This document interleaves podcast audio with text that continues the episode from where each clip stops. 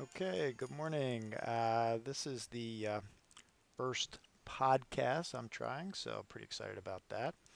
And um, I decided to start with something super simple, and based on a little case I just had with uh, one of our great interns, Eric Ho. Uh, and, and that was a coin ingestion. We had a little child come in, may or may not have swallowed a coin at preschool. Um, and the question was, how do we determine whether the child swallowed a coin? And where the coin was and whether there was any issues. And a little known technique for determining where these coins are is using a handheld metal detector. Uh, so I wanted to go over that technique um, and uh, its uses and how valuable it can, it can be to avoid uh, x-raying uh, young children. So the best article uh, that I found was Emergency Medicine Journal 2005, Lee, Ahmad, and Gale, called Detection of Coins Ingested by Children Using a Handheld Metal Detector, a Systematic Review.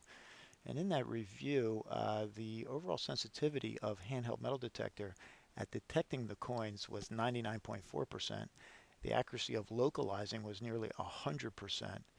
Uh, and uh, the overall specificity was 100%. So it's a great technique. It does save um, children uh, radiation.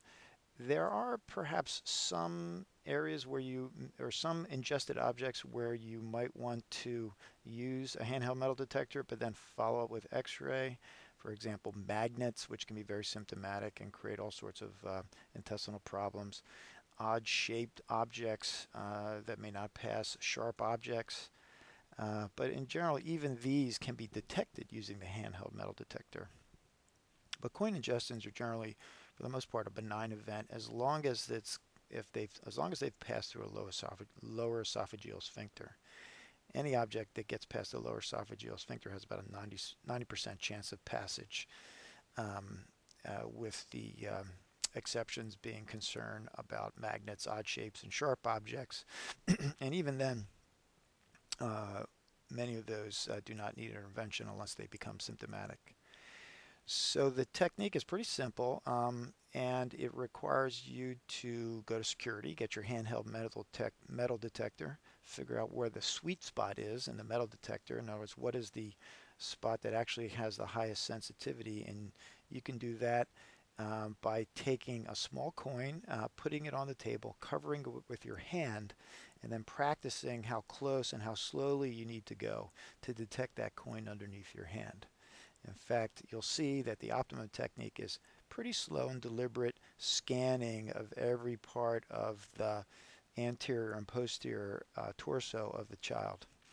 In general, what you do is you start at the neck, go slowly down along the esophagus, exploring either side, uh, or, or, in and around the stomach, the xiphoid area, and down to the suprapubic area.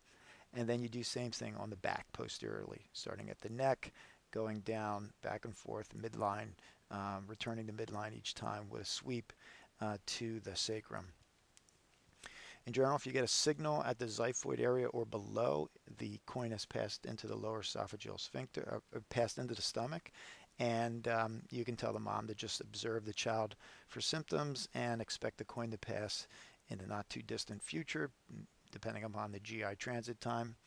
And um, if it is above, notice if you get it in the chest or neck, then in all probability you should do an imaging study to make sure you um, can see where it's, it's localized to. If the child's asymptomatic, you can actually use the metal detector to see if the coin has moved later on uh, even though you might uh, be setting the child up for a, uh, um, a removal or something, you can go back with the metal detector. In fact, there are cases where folks go back with the metal detector, detect it in the stomach, do another image and confirm that, and then um, avoid having to get a procedure for, uh, for the child. So it's a great tool.